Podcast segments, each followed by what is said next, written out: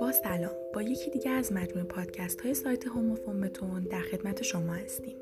امروز می‌خوایم در رابطه با افسودنی های فوم بتون صحبت کنیم افسودنی های فوم بتون امروزه از جمله مواد و مسائلی هستند که وجود آنها در ساختمان از امری مهم و ضروری برخوردار می باشد و در این خصوص بتون یکی از مواد بسیار پرکاربرد در صنعت ساخت و ساز است که در اشکال و روش های مختلفی مورد استفاده قرار می گیرد.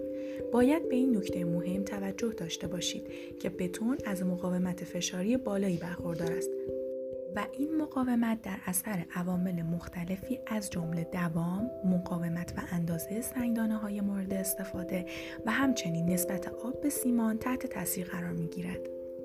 افزودنی های فوم بتون از مقادیری تشکیل شده است که از دو فاز مختلف گاز و جامد ایجاد شده است.